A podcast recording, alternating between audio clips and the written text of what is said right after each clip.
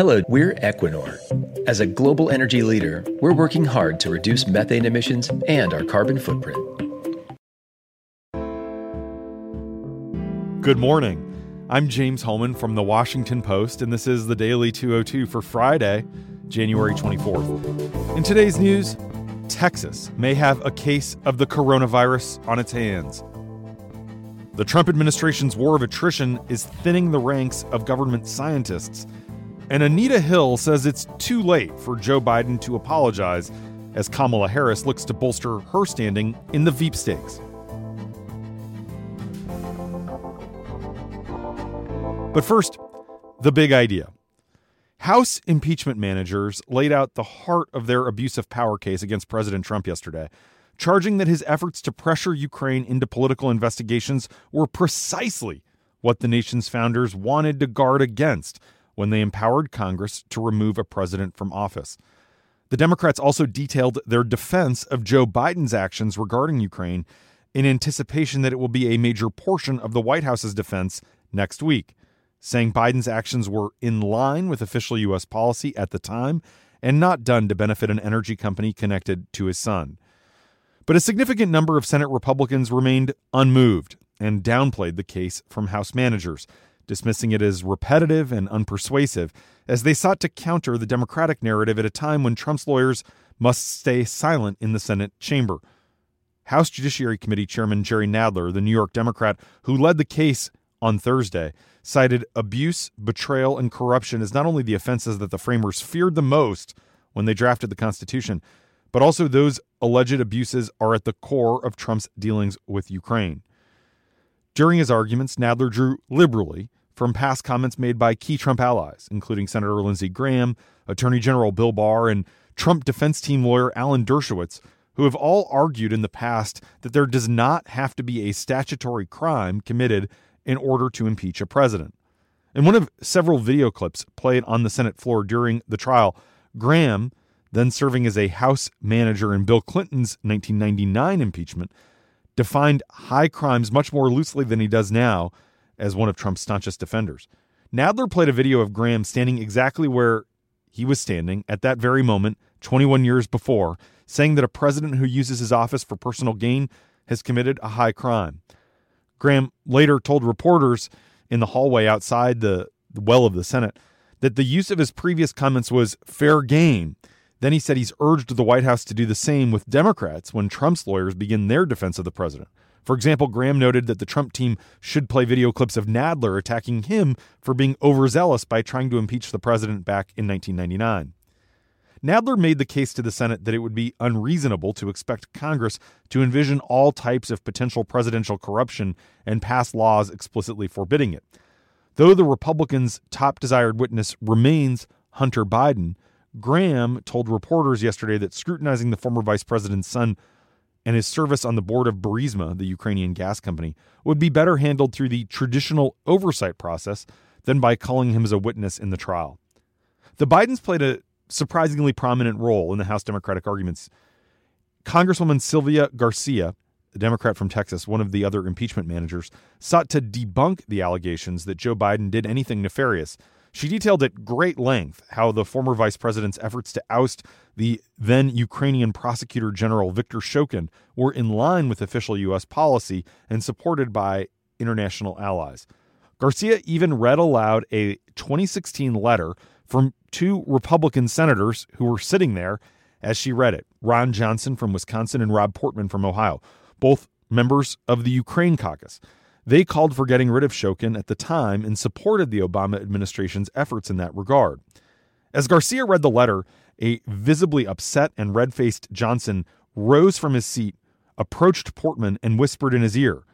Portman reacted impassively, but his comments didn't appear to calm Johnson, who then departed the floor for the Republican cloakroom.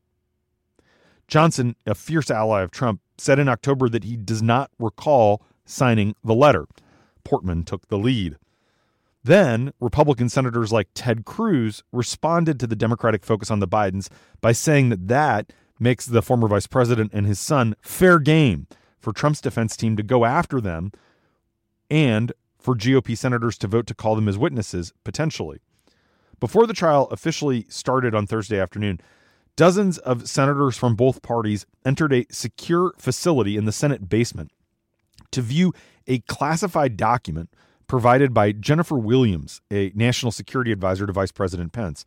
The document was made available under an agreement between Mitch McConnell and Chuck Schumer. It had previously been submitted to the House Intelligence Committee, but has not been widely shared. Some senators spent only a few minutes in the facility, others stayed for the better part of an hour. Several Democrats emerged to say that they don't understand why the document remains classified. Dick Durbin, the number two Senate Democrat, said as he walked out of the SCIF that it's clearly not being withheld from the public for national security reasons. He said after reading the document that he thinks it's being withheld for what he called political security reasons. The Democratic House managers will wrap up their case this afternoon. Trump's team will then launch its defense of the president on Saturday, with the key question of whether the Senate will subpoena new witnesses or documents to be decided and voted upon around the middle of next week. McConnell's team is feeling good right now that he can whip the votes to prevent any witnesses from being summoned or documents from being requested. But everyone is keeping a close eye, both sides, on Tennessee Republican Senator Lamar Alexander, who could offer the decisive fourth vote to make it happen. Alexander is retiring this year. The other Republicans everyone's watching are Lisa Murkowski from Alaska, Susan Collins from Maine, and Mitt Romney from Utah. Democrats need four Republicans to cross over. The Senate may only come in to session for a few hours on Saturday morning rather than spending a full day on the trial. Senior GOP officials say this is because Trump doesn't want much of his defense to be aired on Saturday when he thinks the public will be more focused on their weekend plans rather than watching the news. The four Democratic senators running for president also want to be able to hold campaign events on Saturday evening in the early states. And that's the big idea. Here are three other headlines that should be on your radar as this week comes to an end. Number one, a young, healthy man from Wuhan and a person living 1,500 miles from the epicenter of the coronavirus outbreak are among the latest victims. The outbreak has incited fear and anger across China as the important Spring Festival, the Lunar New Year, gets underway. Reports of eight new deaths overnight from the pneumonia like virus, taking the total to 26, came as authorities enforced a lockdown across large parts of the province of Hubei, population 59 million. But they also came as the medical system clearly struggled to cope with the outbreak, with rampant reports of crowded hospitals, overstressed doctors, and dwindling medical supplies. Adding to the stress, Friday is the official start of China's celebration of the Lunar New Year. Authorities around the country, including in the capital, Beijing, have canceled the temple fairs and festivals that accompany the holiday to avoid any large public gatherings where the airborne virus could spread.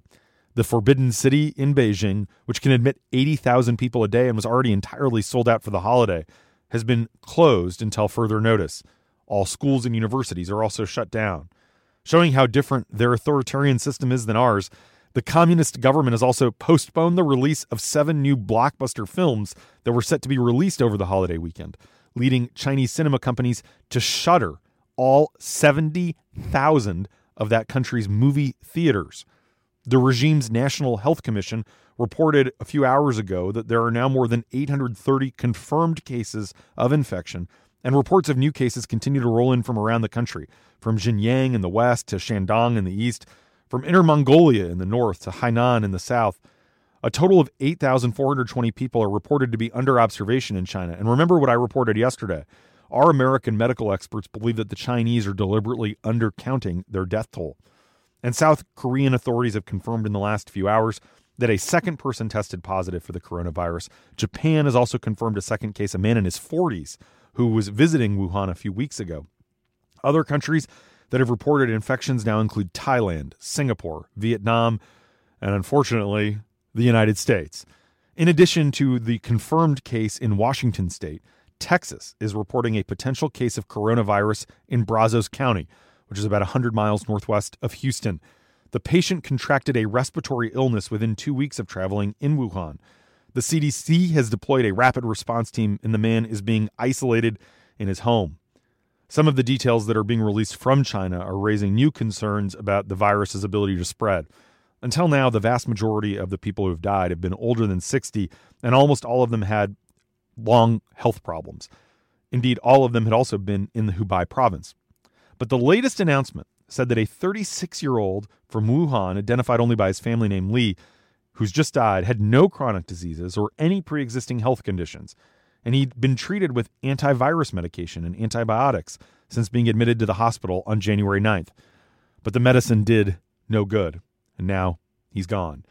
Wall Street stumbled yesterday amid fears that efforts to curtail this virus could disrupt the global economy. Number two, dozens of government computers sit in a nondescript federal building in Kansas City, Missouri. They're programmed to connect to a data model that could help farmers manage the impact of a changing climate on their crops. The problem, though, is that no one who works in the building knows how to access or use the model, and if they did, what to do with the data. That's because the federal researcher who created the program in Washington quit rather than move his whole family to Missouri when the Agriculture Department relocated his agency there last fall.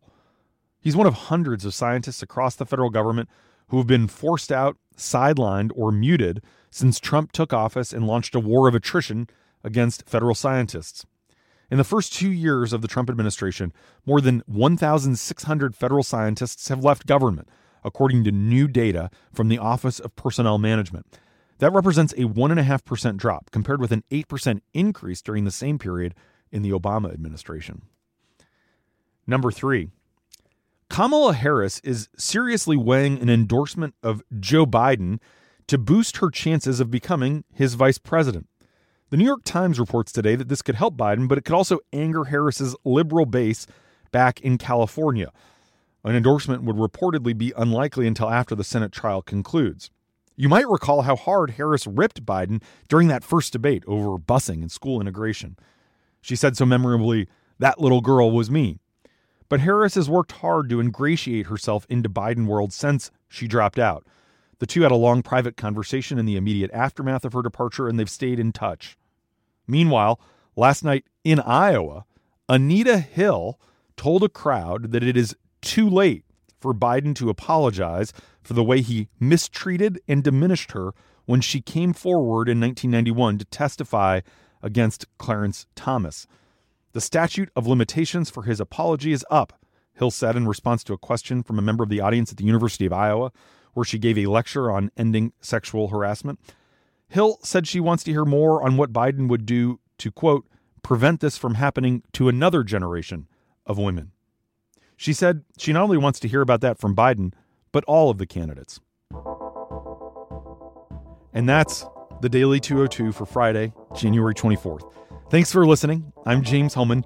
If you want to get more news about the impeachment process, you can subscribe to a podcast feed from the Washington Post with all our updates in one place, including the latest from the Daily 202's Big Idea. Can he do that? And Post reports. Find it at washingtonpost.com slash podcasts.